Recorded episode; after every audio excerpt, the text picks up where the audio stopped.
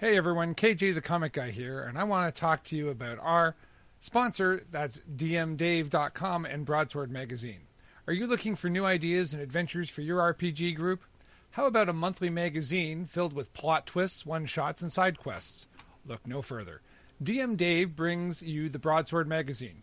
Broadsword is a monthly digital and printed magazine that provides dungeon masters with ideas, tidbits, and even complete side quests that can be fit into almost any campaign. Check out Broadswords Magazine at dmdave.com forward slash broadsword hyphen magazine hyphen pre-order hyphen one. A Geek Culture Cast network production. Funny. She doesn't look Druish. Why, you stuck up, half witted, scruffy looking nerf herder. Warp My TARDIS podcast. Who's scruffy looking? Stupid elf! You could have killed me! Dobby's never meant to kill. Dobby only meant to maim or seriously injure. Space spatio-temporal hyperlink. What's that? No idea. Just made it up. Didn't want to say magic door. And welcome once again, folks, to Warp My TARDIS podcast here on the Geek Culture Cast Network. It's only been so many weeks since we last met. uh, yeah. Anyway, uh, actually, I listened. But this is going to be a good one. I listened to our last episode. Our last episode aired on September the twelfth. Okay, so we're we're not a full two months behind, but we're close. We're, we're six weeks. We're three episodes off. Anyway. Yeah. Uh, so uh, I'm KJ the Comic Guy uh, here in the Toronto studios where it's wet but it's not windy, and I'm joined by uh, Mr. Chulak in the Charlotte studios where you're under a tornado watch. Yeah, yeah. Um, so you know, we are recording this on Halloween. We've we've both been getting our trick or treaters, and um, yeah, we were all really worried in Charlotte that uh, Halloween was essentially going to be canceled because we have this really really bad long band, really long narrow that just keeps like coming like the way that weather comes up the east coast of the United States. It's like this band is literally straddling Charlotte for the next I think 9 hours. And I mean, we've got like 35, 40 mile an hour gusts right now. We are under a tornado watch. And um, yeah, I mean, there there were some parents out there that were like, "Nope, go get candy because I need my mom and dad tax of candy." You know, they were like, "No, go get candy," but um, because you know, you know, every mom and dad's got to do a mom and dad tax when it comes to that. But but uh, other than that, yeah, um, we're here. Thankfully, we have not lost power, which I'm really surprised because we've just had moderate weather in the past and we've lost power. And this one, I was like, we're definitely gonna lose power. Nope, we're good. Everything's everything's kosher. So, but yeah, uh, you know, you're that's you're awesome. wet. That's awesome. I'm just windy.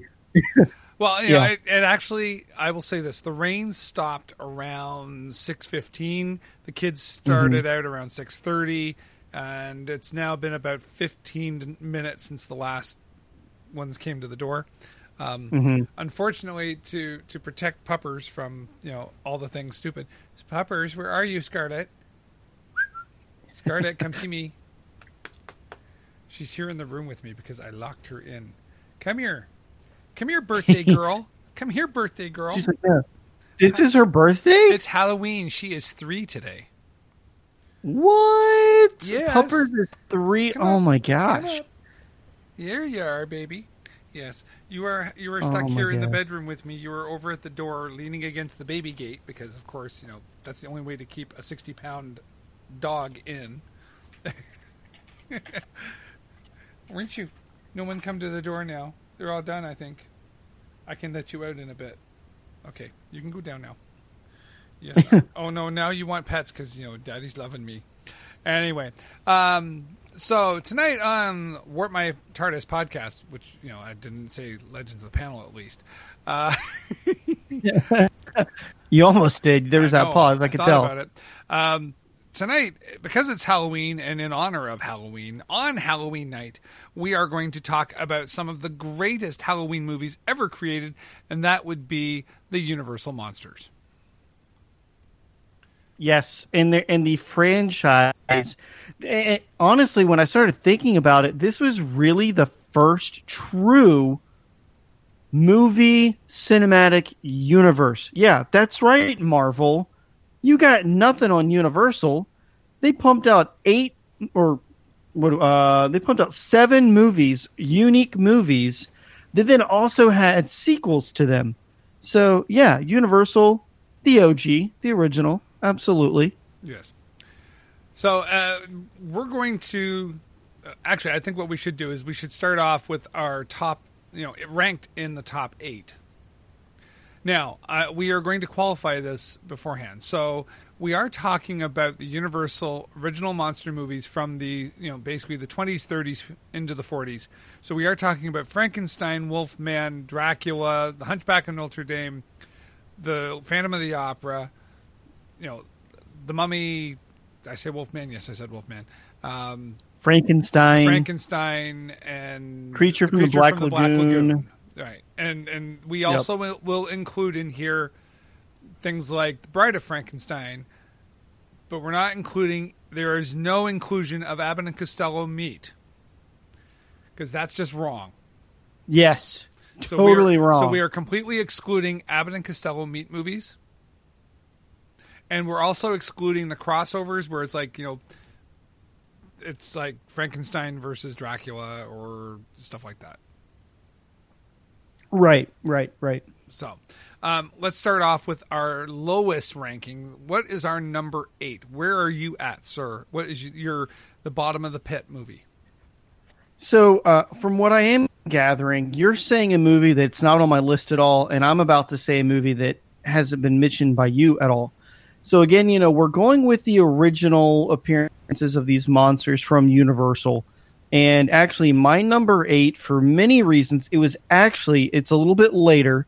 It was actually the only Universal official monster movie to actually get color. This was the only movie in Technicolor, and that's actually Phantom of the Opera.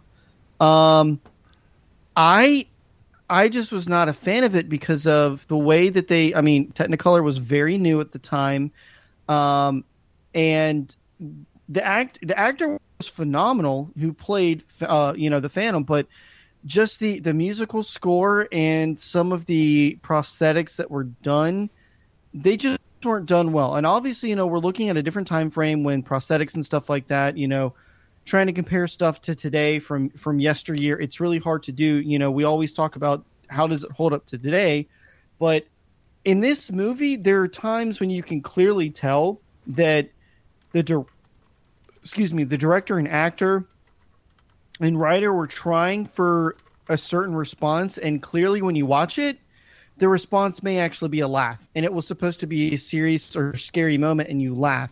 And that's why this is at the bottom of the the the list for me is because they didn't intend some things and and the uh, the reaction from the the crowd or the fans.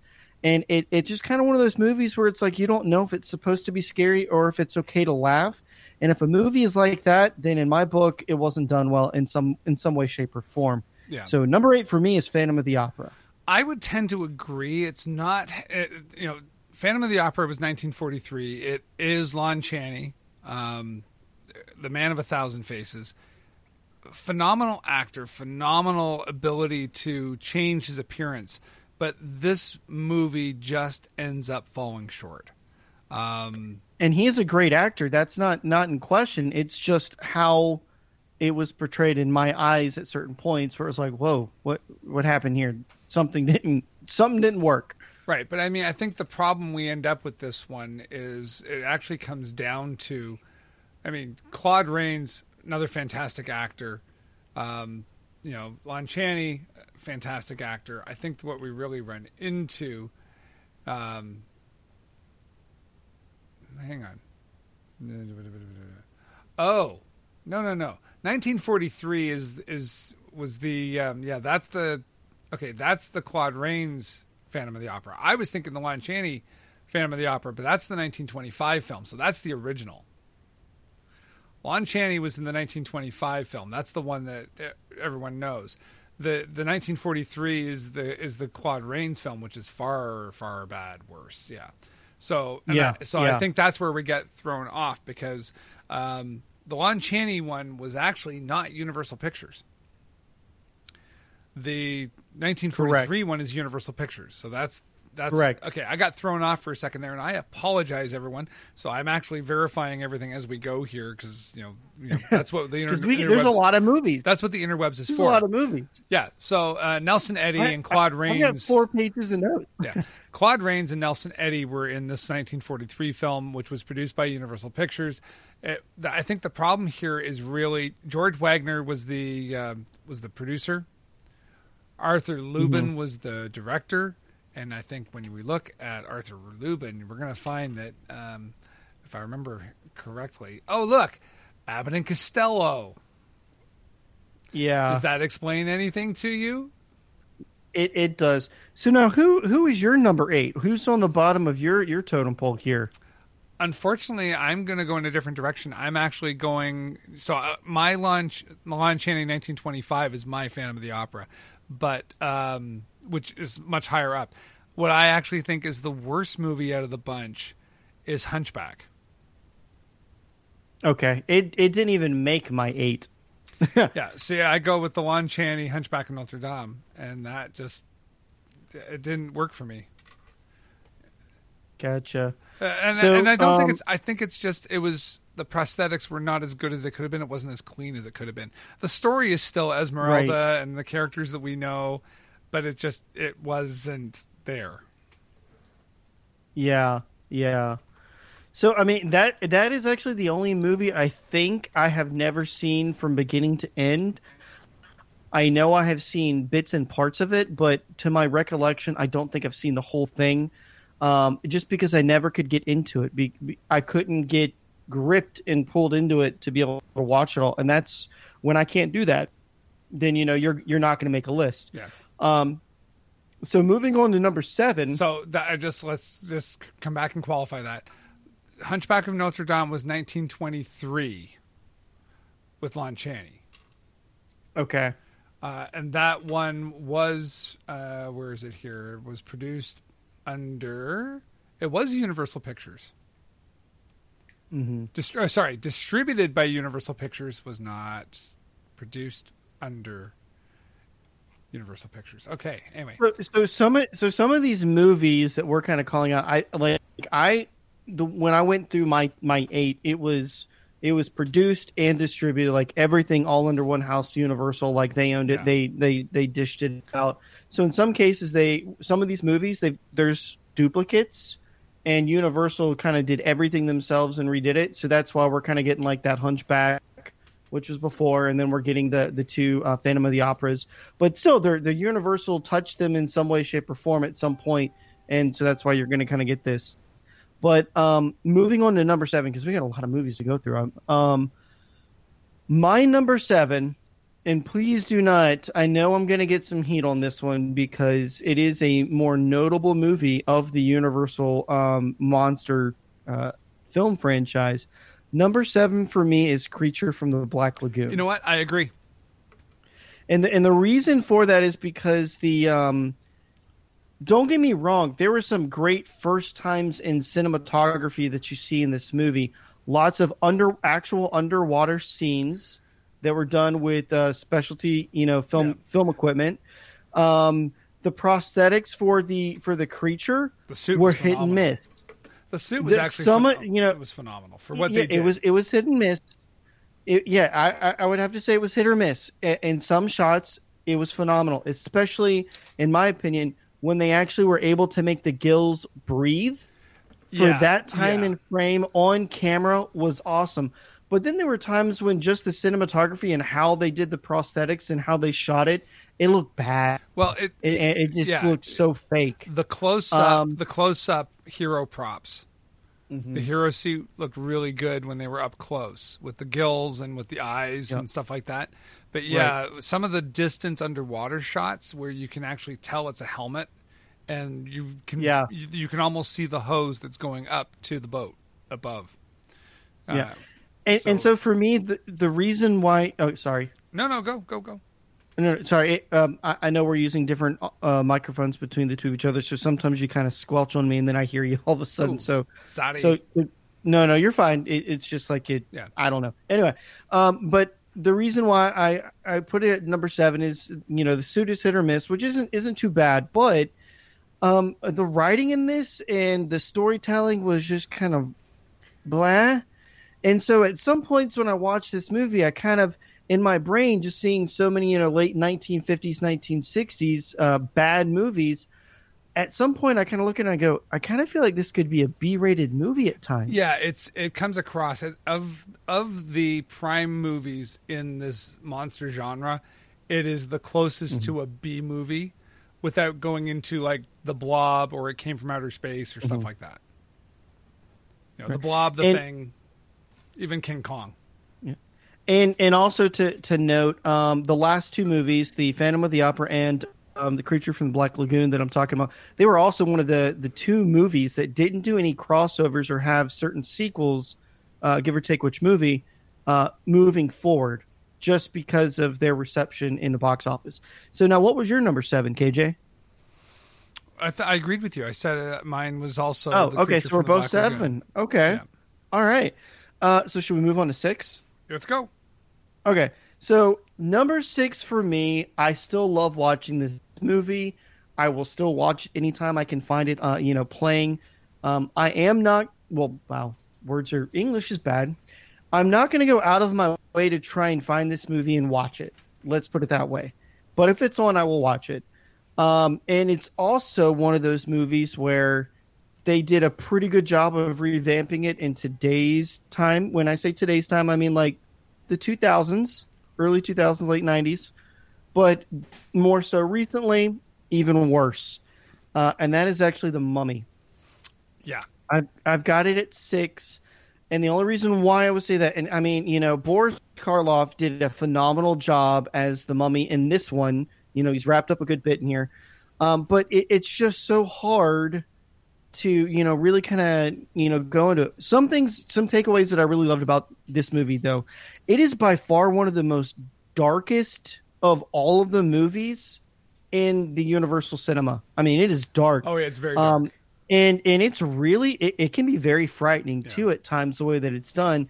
It, just, but I mean, there's so many great movies ahead of it that when I had to rank it, I was kind of fighting between six, five, and four, and it just fell at six for me. Yeah. So so for me, it's I'm actually going with, and it's one that we've we have mentioned, and you very specifically mentioned that we were going to add. It's the only one that's actually a sequel movie, and that is Bride of Frankenstein.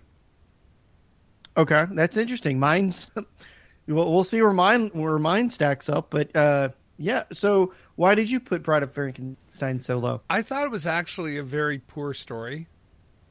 Mm-hmm. Um, I like the acting. I like the actress. I like everything they did in it as far as what the, where that went. But I just found that the story is lacking. Um, unlike the- Really? well, Okay. unlike if you think about the the Frankenstein monster, right? Composed from all of these brutes built together, bigger than life because of you know allowing for the space for everything to flow and to you know regenerate the the pathways. Whereas if you look at Bride of Frankenstein, effectively, he, the way it comes across, and I'm going to say it, it's the way it comes across. It's not necessarily the way it was intended. Is let's kidnap this woman and basically frighten her to death, and then reanimate her Right. because it's not a matter of this woman is created from scratch uh, from compo- components of multiple bodies it's more a matter of we got one let's reanimate her yeah, yeah, yeah. I, I yeah. Uh, I'll I'll touch back on why I think my that that movie is at a different spot later on, but I I can see where you're coming from, and I have a way to counteract that, Sure, no but I don't want to give away. no no worries at all We- like that's what this is all about is us for yeah, I know this own- is great. Okay. I, I Let, let's let's let's move on to the next one because otherwise we're going to run out of time we're already 20 minutes in dude I, hey man, hey, hey, hey, we're we're we're halfway there almost, almost. um, okay, so for me, my number five, um, groundbreaking tech for the time on how it was filmed. Um, the writing doesn't hold up in in my book, but the actor and how they acted while doing this, still just edged it a little bit higher than um, the Mummy, and that's going to be the Invisible Man. Um, Ooh. See now, Yeah. Invisible Man was not one that I even was even thinking about. But now you say that, darn it. Really? it! Now I got to readjust my my whole list. you're like, yeah, I gotta. Oh, I gotta plug this in now. Well, no, because yeah. Invisible Man I would actually put below Bride of Frankenstein. So now, okay, so now Invisible Man goes down one, and Bri- Bride of Frankenstein comes up to number five. See, now you're getting closer to where I'm at now. So, but no, the Invisible Man was a great movie. Um, it- you know, The concept was good. I think that the Yeah. execution of it was not as as well done as it could have been. But it, it was just one at the the, time, for cutting edge visual effects at the time, it wasn't bad. Right. You know, every every every now and then in film cinema history, we get a a groundbreaking technology that is just you know every director has to get their hands on it and play with it. And some of them are the first, or the pioneers, so they got to put it in their movies. Um, you know, at one point, you know, we went into 3D, and then 3D was a big craze, and then we went from from film to digital. You know, and and so in this case, this movie, in my mind, was it was groundbreaking technology that they were kind of using, where they were doing the fade out and stuff like that, where they were taking old tech in, in, in filmmaking, and then they were splicing it and doing different things to get a different effect. And I felt like they were playing more with the tech as a director than um, trying to portray the story, and that's where it kind of fell. The actor, it's uh, the actor himself, which um, I believe the Invisible Man. Um, oh my god, that wasn't uh, was that John Carradine? That wasn't John Carradine, was it? Who played the Invisible Man? Let me take a real quick look because we that's why we have the interwebs. Yeah, I, I, I thought it was no, I don't think maybe it wasn't John Carradine. Um Oh, this is gonna bug me. The original Invisible Man, uh, bu- bu- bu- published by Random House in 1952. Da- da- da- da- da. No, I'm looking for the movie. Invisible Man on. Okay, we're going to Wikipedia. Yeah, we need Uh, IMDb. Movies, movies, movies, movies. Where's my movies? Really? Plot summary. According to this, it actually was. Oh, interesting. That's interesting. Interesting, interesting. Okay, anyway. Um, so the original. It was Claude Rains. It was Claude Was Rains. it Claude Rains? Okay, because the original. Yeah. So the original was it's actually a Visible Man science fiction novel by H.G. Wells. Right, yeah. So so the actor was Claude Rains. I get Claude Rains and um Oh no, that is right. Yeah, Claude Rains did the Invisible Man and then later on he reprised his um his acting chops as Phantom of the Opera later on. Yeah, That's right. Yeah, yeah, yeah. Okay. All right. Um but yeah, so the, I've got number 5 Invisible Man. What do you got? Go. So I'm actually going to switch. So my number six, which was uh, Bride of Frankenstein, is now being replaced by Invisible Man, and now I'm moving Bride of Frankenstein to number five.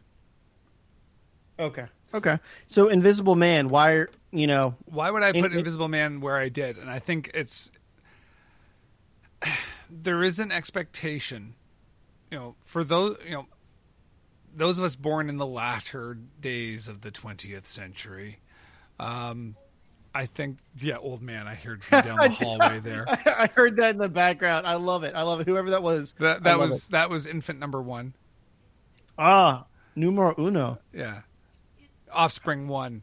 We can Hi, high, refer to her. fi- high five her for me, please. Uh, th- uh, that's a high five apparently for calling me old. Big grin, big grin on the face. Anyway, no, um, you know, uh, the hard thing about Invisible Man was that you know in the early '70s there was a resurgence of branding and merchandising for the Universal monsters. There were Yeah. model kits, there were figures, you know, like you- Toys. you could you could have your own Dracula, Mummy, Frankenstein, Wolfman figures. Kind of hard to have the Invisible Man. yeah, yeah. You, you- what do you do? Just just put the clothing in Although the. although it would be it would be the most awesome figure box. I can't Yeah, find it. Well, it's invisible. It's invisible. Oh my god. Oh, I mean, it's the same thing as like a pet rock. Like, really, you bought a rock? you know what? I'm actually tempted now to try and create a box that is the Invisible Man and actually try and sell it at a, a yard sale and see what happens. Um, It's an do it. original. It's an original Universal Pictures, you know, figure. Anyway. Oh my god! no, yeah, um, you Billy do it. But the, the thing, and I'm not really basing it on the fact, but I had, I had the Frankenstein and the Dracula model kits growing up as a kid, and oh, that's cool. yeah, but the, the the thing was that you just you, the Invisible Man just like, eh, he's Yeah, invisible. What am I yeah. going to do? I I enjoyed more the Invisible Man appearing in the League of Extraordinary Gentlemen than I did as an original motion picture for Universal back in like the 30s. So- Yeah, it's it's an interesting character, and you know I can see where the character. Um, I want to use my terminology here correctly because I don't want people to think think. I can see where some people really love the character for his special ability, depending on their characteristics as a person in real life. Yeah. Um, and I'm I'm not trying to go in a, in a bad way. I'm just saying, you know, like a, a loner or something like that might want to be like, oh, well, cool, that'd be nice. You know, don't got to deal with people anymore. It'd be great. Um, but yeah, so that's where we're at. I think we're on number fours now, right? Is that We're correct? down to number fours. Okay, so number four, um, this movie when I first watched it, the sets scared the bejesus out of me. Um, It really set the tone in, in certain times of the movie where I just was I was scared. So I guess in, in these movies, and, and for me, the the way I'm ranking things, uh, I kind of flip back flip back and forth between did it scare me as a kid when I first watched it? Uh, then I'm kind of tying that into all right. Now I'm older and I've rewatched it. What do I think about the movie and you know the acting and, and sets and you know prosthetics and stuff like that they're doing and makeup. Um, this one, I, I gave it a little more uh, more weight because of how it made me feel when I watched it. Yeah. Um, but at the same time, now going back and looking at the prosthetics, there are some really bad prosthetics in this. But overall, the story, the acting, and the sets put it at number four for me. Number four for me would be The Wolfman. Yep, I am in complete agreement. I actually was just as you're saying that, I'm like, it's Wolfman. The Wolfman. Yeah. It, the sets were phenomenal. It it was a creepy film, Yep. but the overall prosthetic, the wolf head, just Yeah. when you look at American Were- Werewolf in London, and you look at some of the other werewolf movies that came out, you know, in the in I'll admit in the seventies and eighties, um, Yeah. just no comparison to the advancements in prosthetics and in uh, digital effects and, and practical effects. Yeah. It was so so different, but it's it. it I I just yeah, it's number four for me. when when I think of the Wolfman, the thing that immediately just throws me into this movie is out in the woods, the smoky fog, black and white, and the trees just looking like they're dripping of goo almost like Yeah, like you don't want to be out there, you know? And and that's the feeling that I got from it. And so that scared me more than anything else like that. That something was right around the corner that's going to get you, even though you know the wolf man is there and he kind of looks absolutely ridiculous. But yeah, um, acting was really well uh, or really good, and then um, the story was was decent. Um, and then you know everything else kind of comes in, in between Yeah, with that. yeah. So number four, Wolfman. yeah. Uh, all right, number three for me, Boris Karloff, the amazing actor that he is. Number three is going to be Frankenstein for me. Um, this was one of the greatest um, horror cinema films of of it, of its time. Uh, no doubt about that. Frankenstein really pushed the envelope of making the the scenes gruesome. I mean, there's there's a body on a windmill, actual like like the actual Yeah, like yeah. uh, whatever that is like, and then there's burning and all that kind of stuff.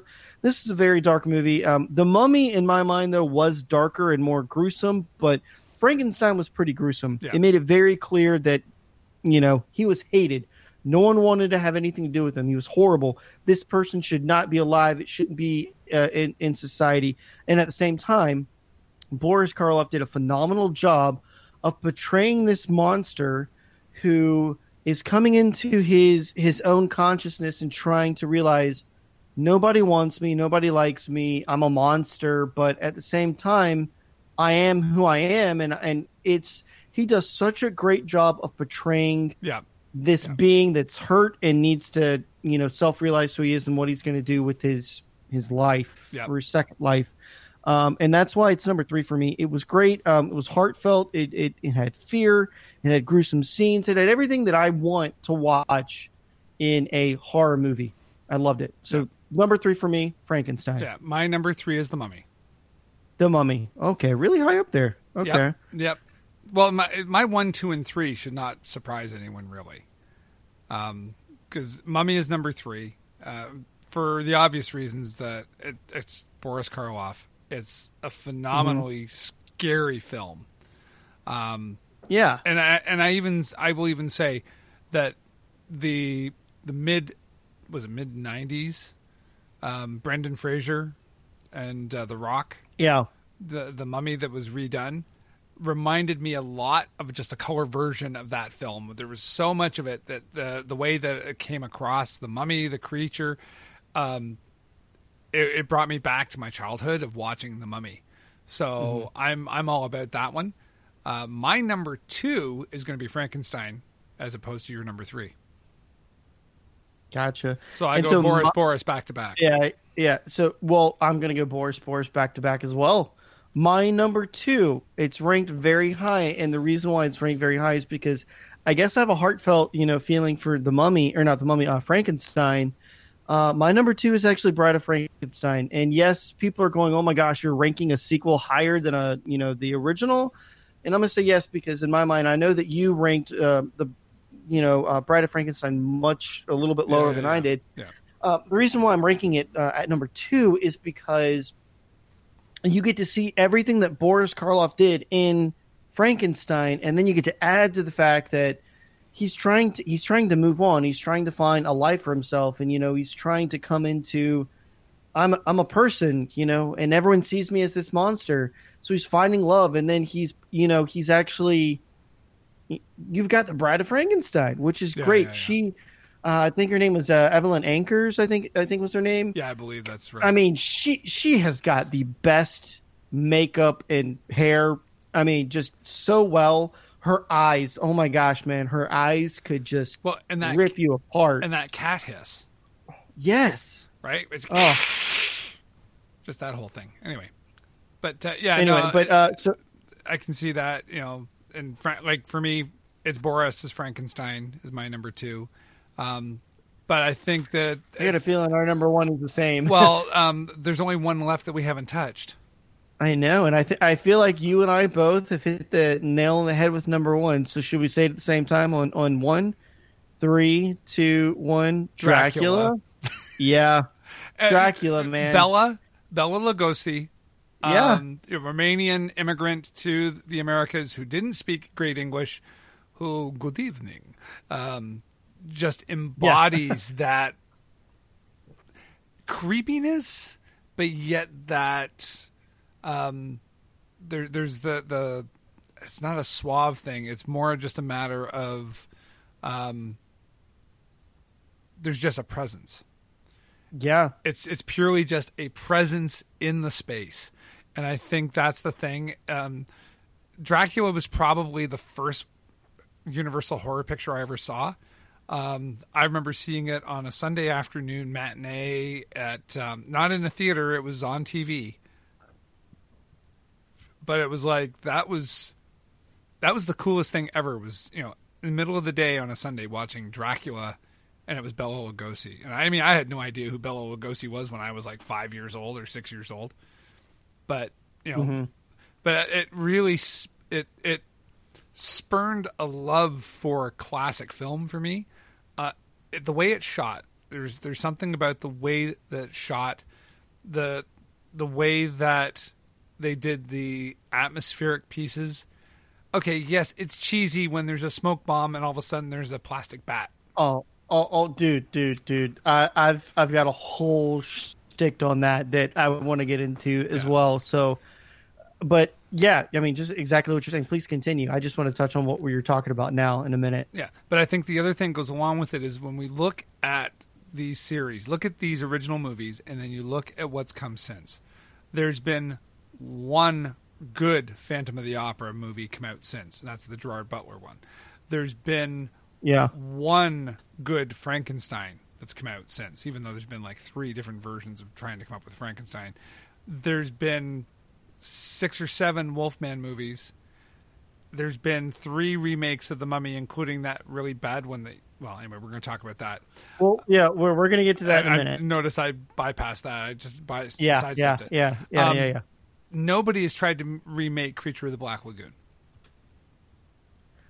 It, we'll we'll get to that. Let me let me. I guess let Although me I jump guess, back to I Dracula. guess, although I guess Swamp Thing is probably pretty close to it. Um, close. Ooh, but um, Dracula. When you look at all the Dracula films that have been made, from, um, you know, um, Count Dooku, which was, um, darn it, I've lost it. But Vincent Price and um, Christopher Lee and I was about to say Count Dooku. Where did we come into Star Wars? Are you talking about Chris Lee? Christopher, yeah, Christopher Lee and all the, the all of the great actors who have played Dracula, and and I will even include Brad Pitt and Tom Cruise in the you know in the remake of Bram Stoker's Dracula with uh, Gary Oldman. I mean, there's been some phenomenal films that have been redone, but Dracula is the one that's the king of them all because it has the most remakes Yeah. that have been told well the story holds Yeah. up the story holds and i think that's key and bela is just you know the nosferatu original one from the, the 1890s was creepy but bela lugosi just wins it Yeah. So for me, the reason why this movie just won over at number one, my top spot, overall pick, hands down, Universal King. Uh, again, Bela Lugosi, like you said, Bela freaking Lugosi. Um, he owned it. Here's something that really gets me, and this is, I haven't been scared in a long time at, at a horror movie. In today's society, horror movies are trying to do that that startle or you know that sudden scare you know something that you didn't expect boom Yeah. all of a sudden that, Yeah, the jump that scare. boom pow wow whatever that is you Yeah. know that's what they're trying Yeah. to do to scare you It's- because it's, referred to as the jump scare yeah they they because they can't find a good way to actually do good storytelling cinematography or atmospheric you know everything that's going around there. They they and they're also trying to do something new because they know that the audiences are kind of get they're they're built up. They know what might be coming because it's all kind of you know cookie cutter. This Yeah. is going to happen this is going to happen. But i mean the last But- the last great scares are things like dracula.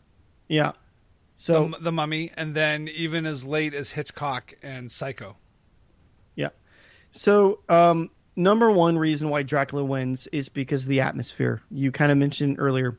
Um, let me talk about this soundtrack on how epic this soundtrack was. The epic, the, the soundtrack was so good and so enthralling, and it really pulled you in to listen and watch this movie. It was so good that there was actually only one piece of music in the entire movie. Everything else was silence. There was no music. There was no background noise. I mean, there's a little bit of background noise, but there was just a little bit of Tchaikovsky in a ballroom scene in the background that was just there for ambient noise. But other than that, there was no music. Every other movie in this entire franchise and MC or not MCU, this entire cinematic universe that we're talking about had music in the background. There was stuff going on. Dracula did not because it was setting you up for the psychological thriller and fear fear level of nothing's going on. You are on the edge of your seat because you're waiting for something to happen. And so when you're on edge for so long, you don't know when it's coming. But if you're listening to, if you're watching a movie and you hear music and then it just stops and it goes silent, in today's society, you know something's about to happen. But this movie was silent with no music for a good portion of the entire movie, and you just you got used to it. You didn't know what was around the corner. Um, that that was so scary for me because I, di- I didn't know how to respond or when to respond. Um, and then of course, you know, the movie just wasn't a boom pow wow type thing is what I want to call it, where you know it was like, all right, got to scare you, got to scare you. And Bela Lugosi did such a good job of doing that psychological fear on you by the eyes, the stare, you know, you know, he wasn't all blood and guts and stuff like that, you know, and his brides in the movie were scary as crap, man. They were so scary. Yeah. But that was me back in the day. But now the other Uh, thing is understand. I was just reading a production note on it. Bela Lugosi played this part on Broadway. Yeah, he did. So he played it on stage. So he knew how to bring out that performance in a way that's going to impact the audience without special effects, without camera angles, with just his presence. And I think that's Yeah. key. You know, you needed that kind of presence. You need that and that's really the difference between stage acting and movie performances. And it's something that I think that most of the movie performers have lost today. The UK performers are far better at this because they do a lot more stage acting. I would agree, and and even uh, I would even say even um, South American and Canadian actors and actresses, they're very good because you know they they still do that as well. A lot of stage acting up there, um, and and I will say though that you know I know we're getting a little bit off topic with um, with the the monsters, but we are talking about actors and actresses here.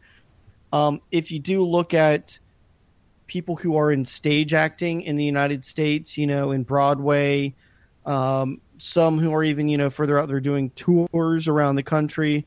Um, a lot of them stay to stage because film wants something different, and they're not pulling uh, you know stage actors. But I mean, sometimes you get the, the crazy crossover because they just have everything that a, a filmmaker wants, but you don't. You're not getting a Tom Cruise type person from a Broadway hit. You know, um, there's literally a handful of people that I can think off the top of my head that have been successful on stage first, and then went and became uh, famous on film, and they still do stage work, you know, back to back to back. Uh, most of those people, they're getting close to retirement and probably not going to do anything in the future. Um, that's that's just where it's at now. So I agree with you; it's kind of fallen off. Uh, but wow, man, we just did eight movies on one show. Yeah, we did, but let's do That- this. that Let's, was a lot. Just just for the heck of it. Based, you know, our, our we're let's take our number 1, which was Dracula. What numbers would you give it based on today's, you know, in comparison and what we do when we normally do these numbers? wh- What would you Yep. give it as its overall numbers? so I'm I'm trying not to put my emotions into it. So if I take my emotions away, it gets a seven and a half out of ten. Yeah, I'm at about an Holding eight. up to today. I'm I'm around an Yeah. eight, eight one, somewhere in that range, right tight on the eight number. If, if I were to put emotions into it, it would be a solid nine and a half. Nine, But that's where I'm nine- at. and I'm nine point two. So it, it gets Yeah. another full point, you know, a full number from me uh, when you put the emotional into it. But, um, but let's let's now talk about uh, something that's been going on for the last couple of years that kind of was tried to reboot, didn't work so well, but now we're hearing that there's still more coming because uh, Universal wants it, and that is a reboot of the Universal Monster series. Yeah. Um, I, I'm just trying to pull some stuff up real quick to No see what's worries. going on. Um, so so you know, the mummy, the new mummy that we saw with with with T- we got to get it out the way, man. We got to rip that band-aid I off because it's really going to tee up with what we go. Because God, it Um, hurts. You know, you know, um, it was supposed to be that Tom Cruise was going to usher in the Mummy. The Mummy was going to be the let's let's put the golf ball on the tee, let's tee it up, let's hit it, and this is going to be the launch pad of the new Universal um, Monster remake franchise. And unfortunately, there are so many different arguments we can go on on why the movie failed. But at the end of the day, and a lot of people are either going to love or hate us for what we're about to say, Tom Cruise ruined it. Oh yeah, big time. Now, now whether it's because he wanted his hand in making the movie, or he wanted more money, he wanted to take more money from other actors and actresses, or writers, or directors, whatever it may be, whatever. Because we only can go off of what gets reported. We're not actually on set when things are filmed, ca- you know, cast, or while it's being directed. We really don't know. But at the end of the day, we do know what went into movie theaters, and it was a piece of crap. That's what we know. Um, And unfortunately, at the box office, it failed.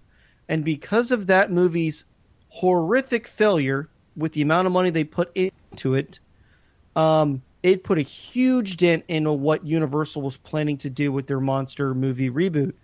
Uh, and it went on hold for a bit. And now there, like you said, there are some things where they're talking about, you know, uh, bringing it back up.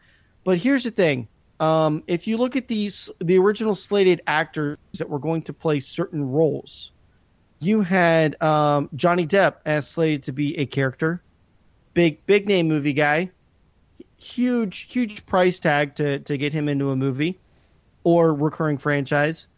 Uh, and then you have Russell Crowe also Yep. going to be a recurring character throughout the entire franchise on multiple movies because they were going to cross over these characters. And, uh, and and then many others that uh, I can't even begin to, to mention. But um, the problem that we kind of run into here, uh, KJ, is the fact that here we are. You have one movie, the first movie, and it was a big flop. Yeah. Now, what do you do? Do you just kind of take it as a loss and you say, all right, well, we're going to redo it and just pretend like that movie never happened, which is pretty good. It's not, it's not like they've, they've made four movies at this point, you know? Yeah. Um, they well- just made the one. So I think the key here is that they're indicating the Invisible Man was supposed to be number two. Um, the Dark Universe, effectively, Universal is saying is dead. They're not going to do the the whole thing as if it's the Dark Universe, like a, a franchise level. It's just going to be individual films. Do they continue to do Invisible Man? I don't know. Um, I think that there's been enough between Van Helsing, um, the 2014 Dracula film. Um, there's been an awful lot of that. I think that they would be better off to go with one of the franchises that they have not touched in a while, one of the properties, and that would either be Frankenstein or the Wolfman. Yeah, I mean, or they honestly, you know, if you think about it though, like if if they did, I don't know how I actually, uh, I'm thinking it and I'm about to say it. It's going to come out of my mouth, and I don't know how to how I what I think about it. But if they did a Johnny Depp Dracula movie, how how would that go? We did He's we did pheno- that. We did that. It was called Dark Shadows. I I know, but it- that's not Dracula. But yeah, I know I know where you're going. I know where you're going with that. But No, I think um, I think that we've had too many Dracula films. Um, you know, the Van Helsing one. Um, we like I said, the uh, the one in 2014. Um, we've just had too much Dracula, I th- and I think we need a break from a, a Dracula film. I think that uh, they need to touch on a franchise which we haven't seen in a while, and I think really the Wolfman is a good one. Um, the Mummy is too recent. It's going to be there's too much burn there from what happened with Cruise. You know, when you try and make the Mummy into a Mission Impossible film, that's the problem. Um, you know, th- Well, I mean, I mean, there's that, but I mean, you say maybe move on to the Wolfman. I, I would say actually no, it's still too, it's still too recent too. We had the Benicio del Toro and uh, oh my god, what's his name? Um, oh my god, it's gonna, it's gonna bug me. But I was going to say, Underworld, the Underworld movies have actually done a good thing for werewolves. They were really good. Yeah, yeah. Not, not like not like that Twilight thing. You know, Twilight was bad for vampires and for werewolves. Oh wow, I got you quiet now. What the heck? No, I no, I'm trying to uh, figure out what the name of the other actor is in that Benicio del Toro wolf movie, that werewolf movie. Um, and I, I can't think of his name for the life of me, and it's really bugging me. Was he it plays Benicio Odin. w- was it It- Benicio? no, Oh, um, No, I'm thinking oh, of the- oh, oh, oh, oh, he that's that's um, Odin. yeah, that's um. Oh darn it all! I just had it in my head and now I lost it. Um, you know, Clarice, um, Silence of the Lambs. Uh, Anthony Hopkins. My God. yeah, Sir Tony, Sir Tony Hopkins. Yeah. Yeah, yeah. So I mean, and and this movie was made relatively recent. It was in two, it was in 2010, so it's not that far old. Oh, it's not almost that far ten years off. old. It's almost ten years old at this point. We've had much more recent vampire and uh, even uh, Frankenstein movies. True, true. So, is, is there something else that they could go to? I mean, Well, and it's funny when we start talking about Frankenstein movies because then you have I Frankenstein that was done not too long ago, uh, and then we Horrible. had we had that bad uh, TV series that was out of the UK that was on Netflix, and that was the Frankenstein Chronicles, where Sean Bean dies again. huh. It's Sean Bean, he And has to die. Yeah, you know nothing, Jon Snow. Anyway, um, you know nothing, Jon Snow. no, I mean, um, it, it's just weird. So, yeah, I mean, there's the Invisible Man, but is the Invisible Man strong enough to Well, relaunch? And and the problem with Invisible Man is they they make it less about a horror film and more into a comedy.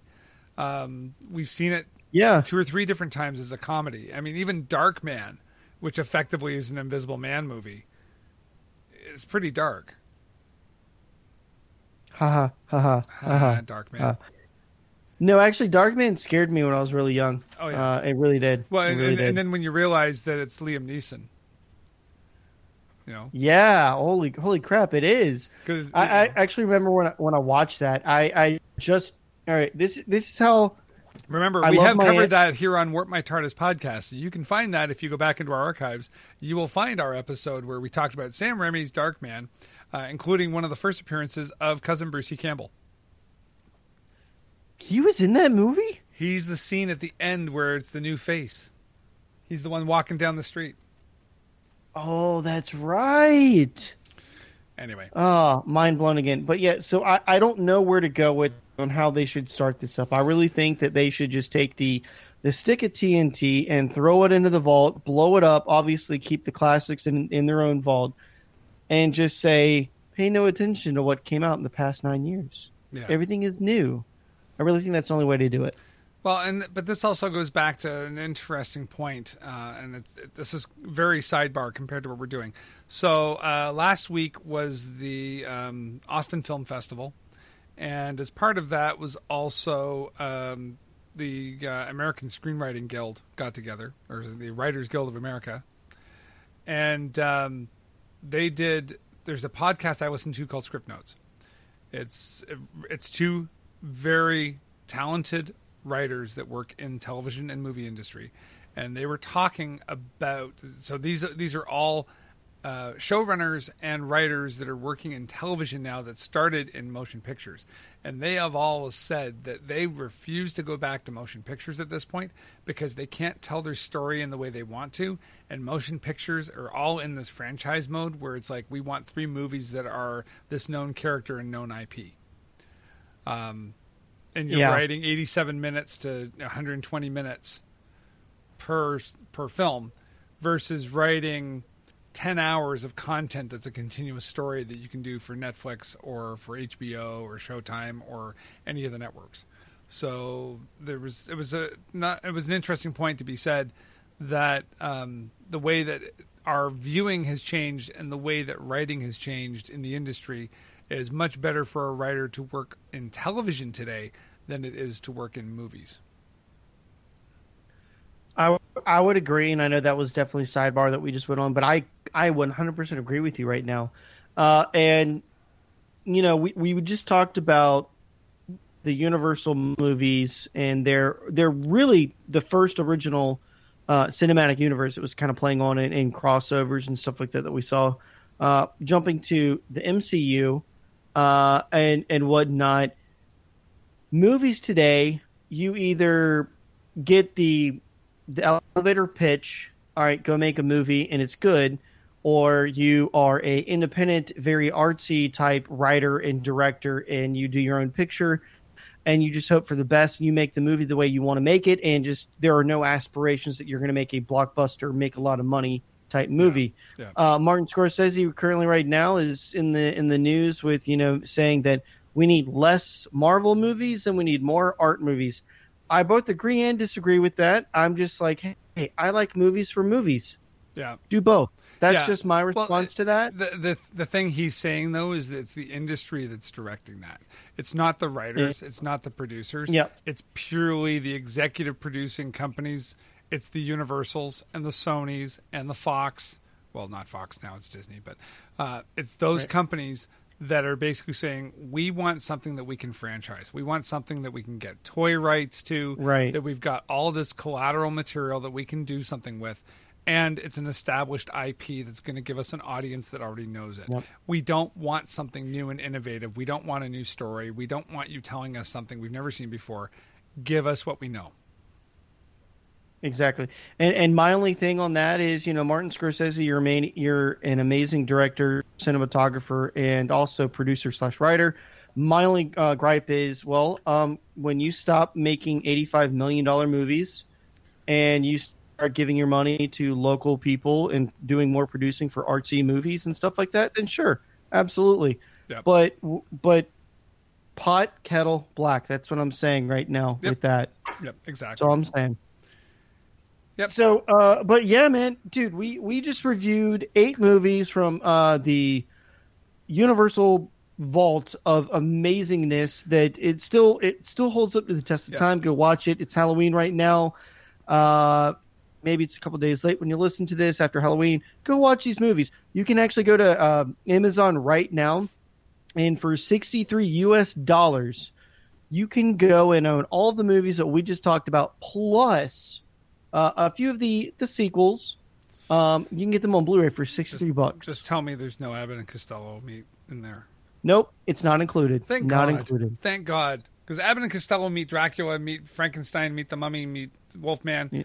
Horrible. But horrible. But but but also to be honest though, like for sixty three bucks, if you're getting eight of the movies that we just talked about, and then Abbott and Costello were to be thrown in there, like, yeah, okay. One, when's the last time you bought a movie that wasn't you know twenty or thirty bucks just for one movie, and you're getting eight and on Blu-ray? I mean, obviously it wasn't filmed on Blu-ray in high quality, but all of that for sixty three bucks is a steal go get it on Amazon right now. And no, it's it's no plug for us. We're not making money off of it. It's just Yeah.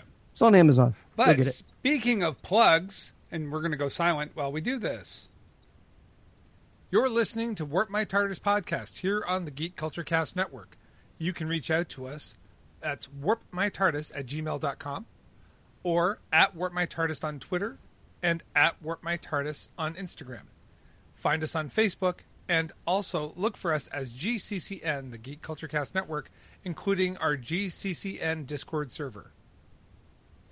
And then don't forget our other shows on the network Legends of the Panel podcast at Legends Panel or at Legends of the Panel, depending on which media you are on.